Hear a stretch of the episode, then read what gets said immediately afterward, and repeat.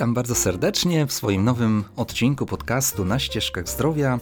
Ja nazywam się Dariusz Szukała i oczywiście będę próbował dzisiaj zaciekawić kolejnym przygotowanym przez siebie tematem.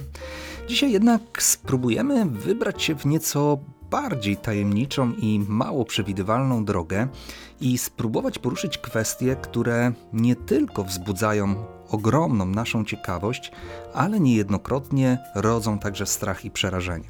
A wszystko dlatego, że człowiek w całym pędzie współczesnego rozwoju cywilizacyjnego, zdobywanej wiedzy, rosnącej pychy i chęci zysku, postanowił tym razem zacząć poprawiać naturę. Na pierwszy ogień poszło oczywiście to, na czym człowiek mógłby najwięcej i najszybciej zarobić. Dlatego nic dziwnego, że najkorzystniej byłoby się zabrać za żywność, która jakby nie było stanowi podstawę egzystencji człowieka. Jest oczywiste, że bez niej po prostu nie istniejemy i tak naprawdę nic nie zdziałamy. Jeżeli więc moglibyśmy jakimiś niedrogimi sposobami zwiększyć do niej dostęp i tym samym więcej zarobić, no to dlaczego nie spróbować? No i tak oto narodziła się pierwsza żywność modyfikowana genetycznie, która miała wprowadzić człowieka na taki dużo wyższy szczebel sukcesu naukowego i finansowego. Dlatego w dzisiejszym podcaście zastanowimy się, czy kierunek rejsu, jaki obraliśmy już kilkadziesiąt lat temu, okazał się tak naprawdę trafny. Czy może jednak popełniliśmy jakiś poważny błąd, od którego tak naprawdę no, nie mamy już odwrotu? Zapraszam więc na kolejny odcinek podcastu Na ścieżkach zdrowia, który postanowiłem zatytułować Majsterkowanie z naturą. Właściwie pierwsze próby ingerencji w genom roślin miały już miejsce w latach 80. ubiegłego stulecia. Mimo, że były to raczej mało znaczące eksperymenty, to jednak już wówczas zaczynały tworzyć pewną nadzieję na przyszłość. Mniej więcej po upływie około 15 lat od tych pierwszych nieśmiałych prób podjęto jednak decyzję przeniesienia ich na zdecydowanie większą skalę, no ale nie miało to budzić naszego strachu, gdyż tak naprawdę dotyczyło to jedynie wówczas mało znaczącego tytoniu. Ale w miarę upływu czasu nasz apetyt oczywiście zaczął w tej kwestii bardzo przybierać na sile. W 1992 roku spróbowano jednak zrobić ten spektakularny krok i jedna z amerykańskich firm wypuściła na rynek pierwszy genetycznie modyfikowany pomidor. Mało kto spodziewał się wówczas, że ten z, poworu, z pozoru niewiele znaczący eksperyment żywnościowy da swój początek niewyobrażalnej skali dalszych działań, które spowodują, że właściwie niespełna kilkanaście lat później żywność transgeniczna dosłownie zaleje cały świat. Obecnie prawie 80% sprzedawanych na rynku produktów żywnościowych zawiera w swoim składzie związki, które pochodzą z roślin biologicznie poprawionych przez człowieka.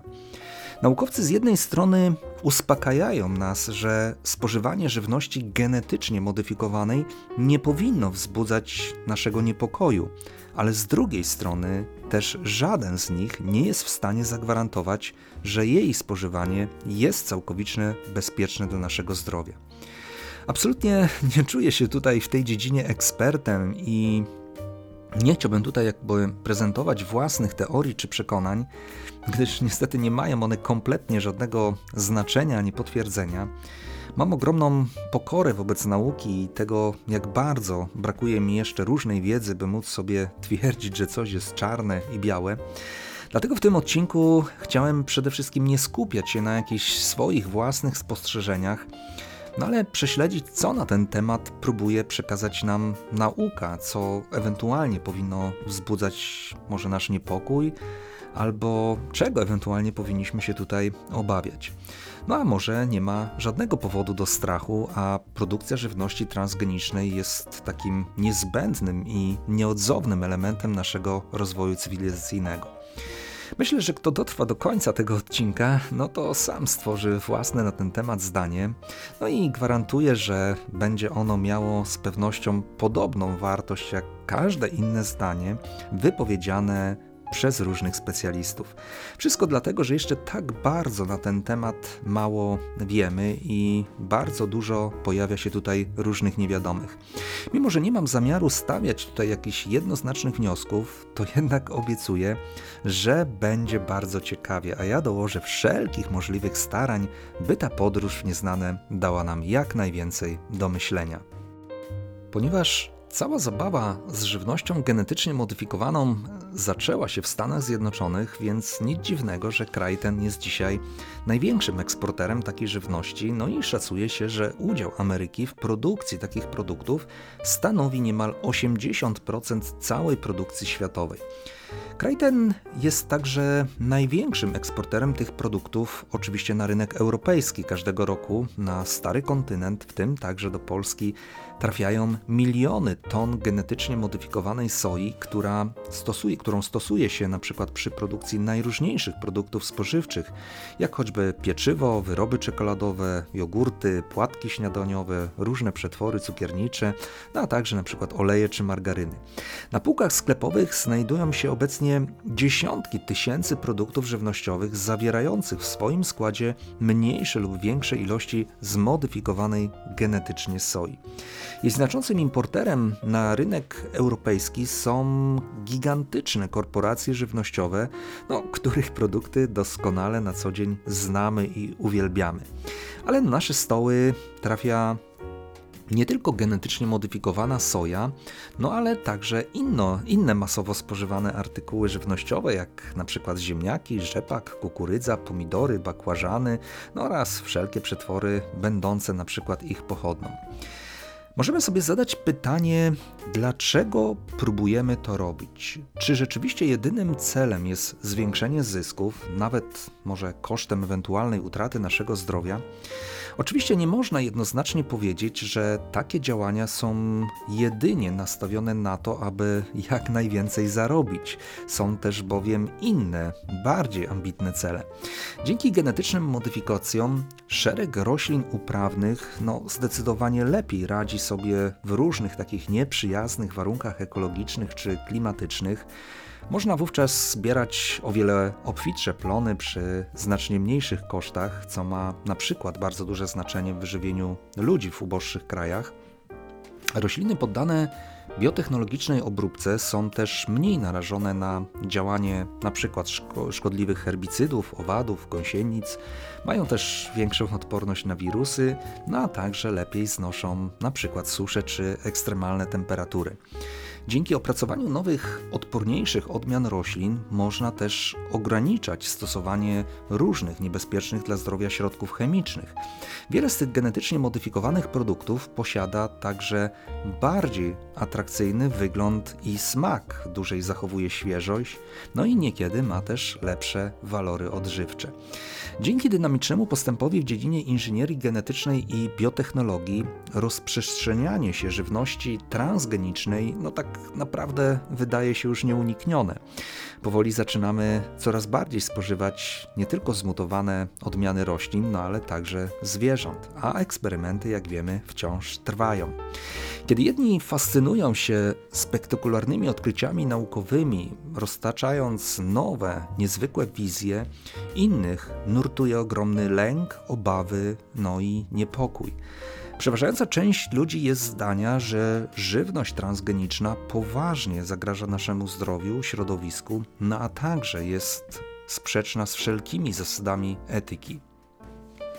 Wielu przeciwników inżynierii genetycznej nie może pogodzić się z faktem brutalnego ingerowania w świat organizmów żywych. No, według nich jest to takie nienaturalne, barbarzyńskie, no i stanowi poważne naruszenie praw boskich. W naturalnym ekosystemie rośliny i zwierzęta, jak wiadomo, przenoszą materiał genetyczny no, na ogół jedynie między osobnikami tego samego gatunku. Inżynieria genetyczna gwałci zaś wszelkie zasady, miesza nie tylko gatunki roślin, ale także próbuje łączyć je ze zwierzętami. Mieszanie genów szczura z sałatą czy świni ze szpinakiem no to przykłady niezwykle poważnych odchyleń od planujących praw natury. Wielu uważa, że transgeniczne organizmy to tak naprawdę nierozpoznawalne i niekontrolowalne formy życia, mogące w przyszłości prowadzić do wielu nieprzewidywalnych efektów. Od momentu pojawienia się żywności transgenicznej istnieją także obawy o nasze środowisko. Coraz częściej na forum naukowym porusza się problem niekorzystnego oddziaływania tzw. Tak sztucznych organizmów na równowagę i funkcjonowanie naszego ekosystemu. Obawy te, chociaż po części wydają się wyolbrzymione, to jednak większość ekspertów jest zdania, że ryzyka w tej kwestii niestety nie da się uniknąć. Wiele roślin poddaje się modyfikacji genetycznej m.in. po to, by na przykład zwiększyć ich odporność na środki chwastobójcze. W ten sposób można na przykład prosto i skutecznie niszczyć wszystkie niepożądane chwasty, no a nie uszkadzając przy tym naturalnych plonów. No ale niestety taki kij ma też dwa końce. Rozsiewany przez rośliny transgeniczne pyłek może w sposób naturalny przecież przenosić swoje nowe cechy odporności na towarzyszące uprawom np. plewy. W ten sposób może dochodzić do rozprzestrzeniania się tzw. Tak chwastów mutantów, które niestety z biegiem czasu będą wymagać jeszcze większego nawożenia toksycznymi chemikaliami. Zabójcze środki chemiczne, na które Uodporniono rośliny uprawne mogą też toksycznie oddziaływać na nasze środowisko. No, takim przykładem może być środek glifosat, e, znany nam z ogródków jako Roundup, na który została uodporniona m.in. soja.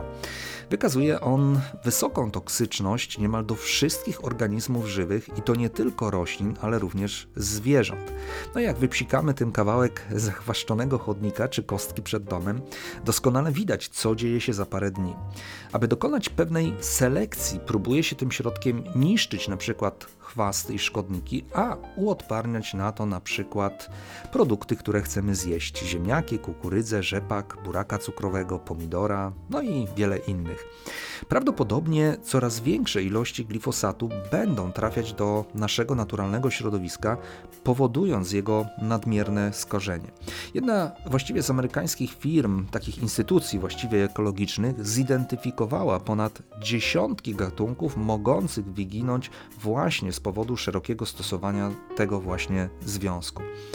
Kolejny problem to to, że rośliny transgeniczne mogą również przenosić swoje nowe, zmienione cechy na inne naturalne uprawy, prowadząc w ten sposób do nieprzewidywalnych mutacji i zakłóceń w naturalnym ekosystemie. Aby zmniejszyć ryzyko niekorzystnego rozprzestrzeniania się zmodyfikowanych genów w środowisku, no, wokół plantacji roślin transgenicznych bardzo często no, tworzy się takie pewne ochronne pasma nieużytków o dość dużych powierzchniach, no ale nikt nie jest w stanie zagwarantować, że jest to wystarczająca metoda, by zabezpieczyć przed niepożądaną wędrówką genów.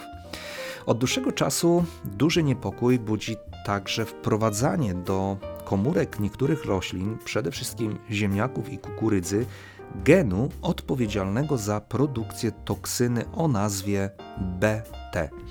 Białko to skutecznie zabija m.in. muchówki, chrząszcze, które oczywiście są takimi szkodnikami tych roślin, no natomiast nie wykazuje jakiejś większej toksyczności do innych pożytecznych owadów, np. pszczół.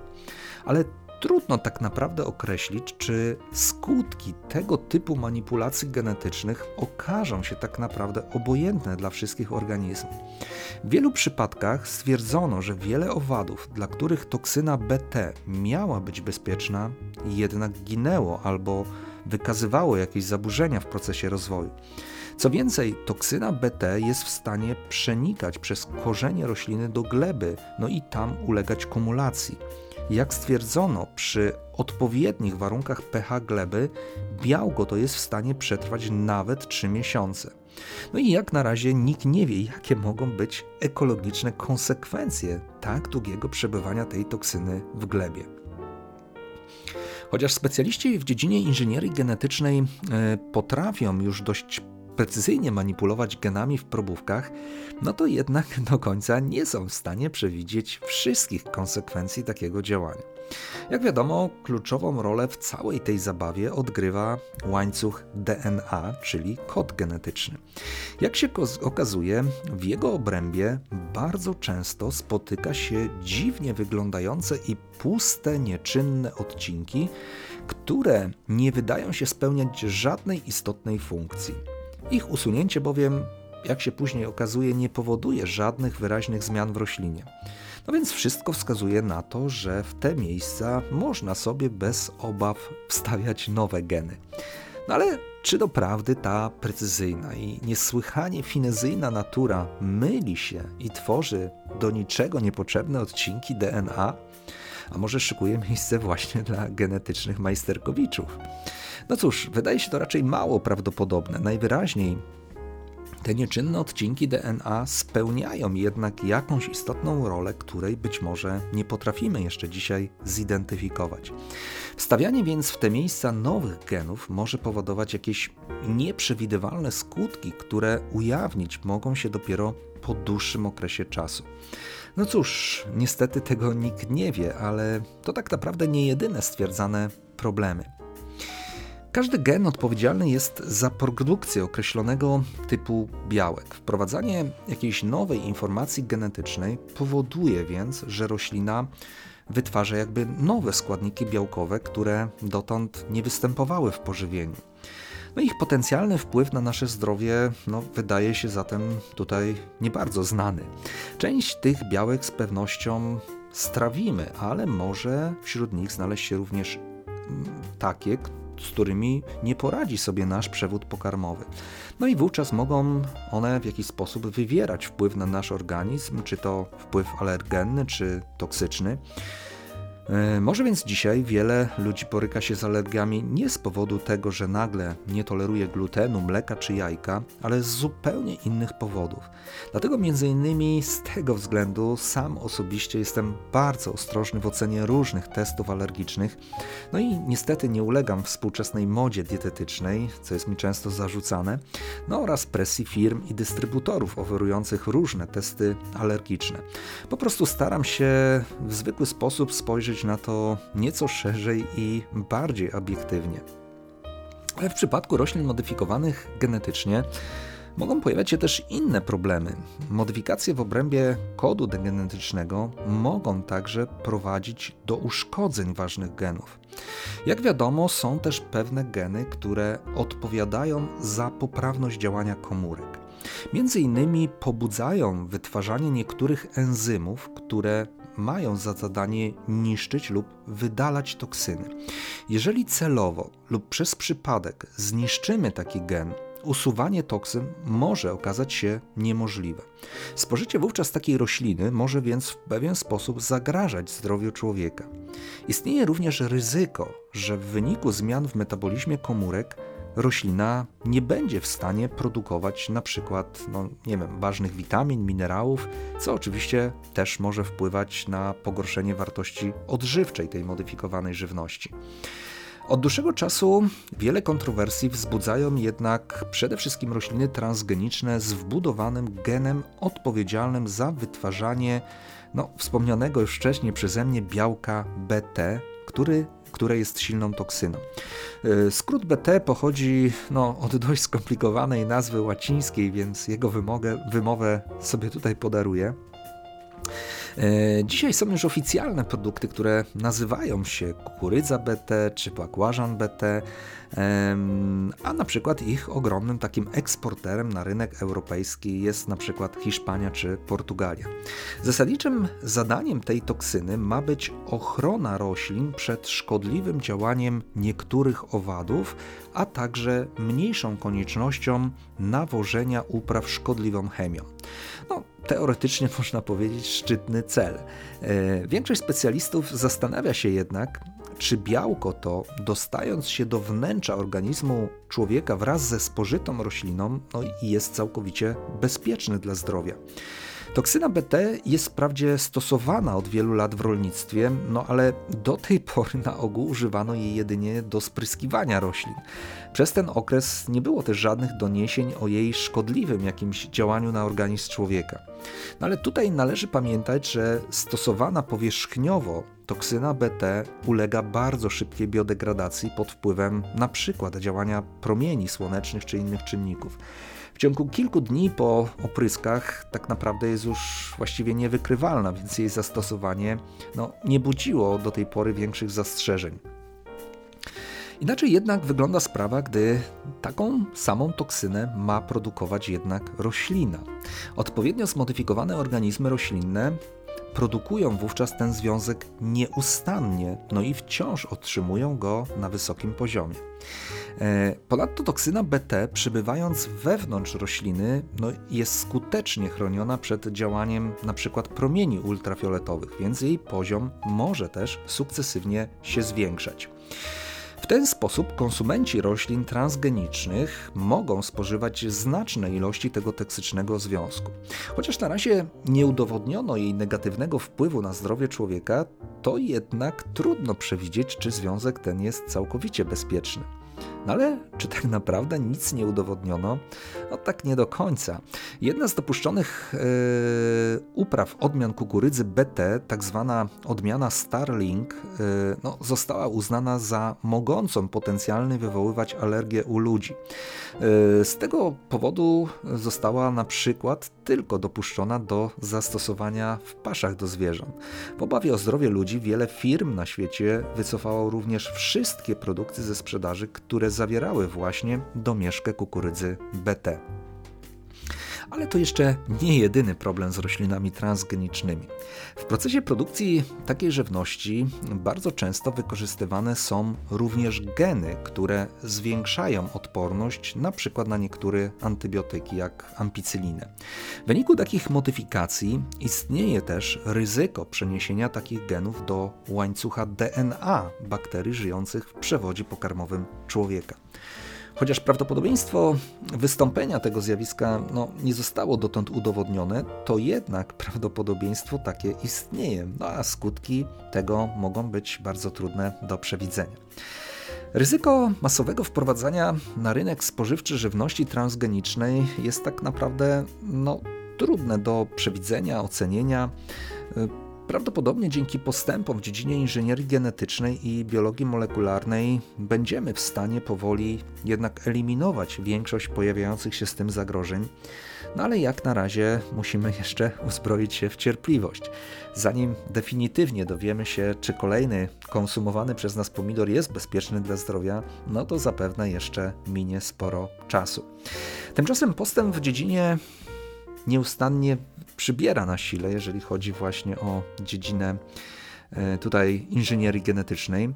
I nawet jeżeli w toku zaawansowanych i wieloletnich badań dowiemy się o jakichś pozytywnych czy negatywnych skutkach danej metody, no to w międzyczasie na pewno pojawi się też ogrom nowych rozwiązań, na których wyniki będziemy musieli znowu czekać kilka lub kilkanaście lat. No ale cóż, z tym co wokół żywności obecnie się dzieje, musimy chyba powoli się pogodzić. Nie mamy już większego wpływu na to, co jemy, no a próba stosowania dzisiaj modnych produktów bio w toku naszego codziennego życia no, raczej nie na wiele się zda. No i tak wiele z tych produktów, i tak poza ceną, też nie wyróżnia się niczym szczególnym. Oczywiście możemy też szukać kurek czy jajek na wsi, uprawiać marchewki we własnym ogródku, doić własnoręcznie krówki, czy kupować wyrabiany przez panią Jadzie serek, no ale z biegiem czasu i tak dojdziemy do wniosku, że nie ma to chyba większego sensu. Z jednej strony takie produkty może i są bardziej zgodne z naturą, no ale też rodzą pewne takie inne niebezpieczeństwa, szczególnie jakieś higieniczne czy mikrobiologiczne. Jedyne co możemy zrobić, to tak naprawdę starać się unikać jak najmniej przetworzonej żywności, czytać składy, wybierać produkty najprostsze, no i komponować z nich własne pyszne dania. Ale najważniejsze to przede wszystkim zachować w tym wszystkim zdrowy rozsądek, gdyż pewnych rzeczy tak już nie zmienimy. Dziękuję serdecznie za wysłuchanie mojego kolejnego podcastu. Może było dzisiaj trochę mniej pozytywnie, ale uważam, że i takie tematy są ważne i potrzebne. Obiecuję, że w kolejnym podcaście będzie już bardziej optymistycznie. Przypominam również, że ten, jak również wszystkie odcinki podcastu na ścieżkach zdrowia można znaleźć na stronie dobrydietetyk.pl oraz oczywiście można pobrać w odpowiednich aplikacjach na telefon. Będzie mi również niezwykle mile, miło za pozostawione wszelkie komentarze na Facebooku Dobry Dietetyk. E, życzę wszystkim dużo zdrowia, pozytywnej energii i radości. Mimo, że wiele rzeczy, które dzieje się na tym świecie, wzbudza nasz ogromny niepokój, no to przecież jest również wiele pięknych i to właśnie na nich skupiajmy przede wszystkim swoją największą uwagę. Pozdrawiam serdecznie, no i oczywiście zapraszam do słuchania moich kolejnych odcinków. Dariusz Szukała.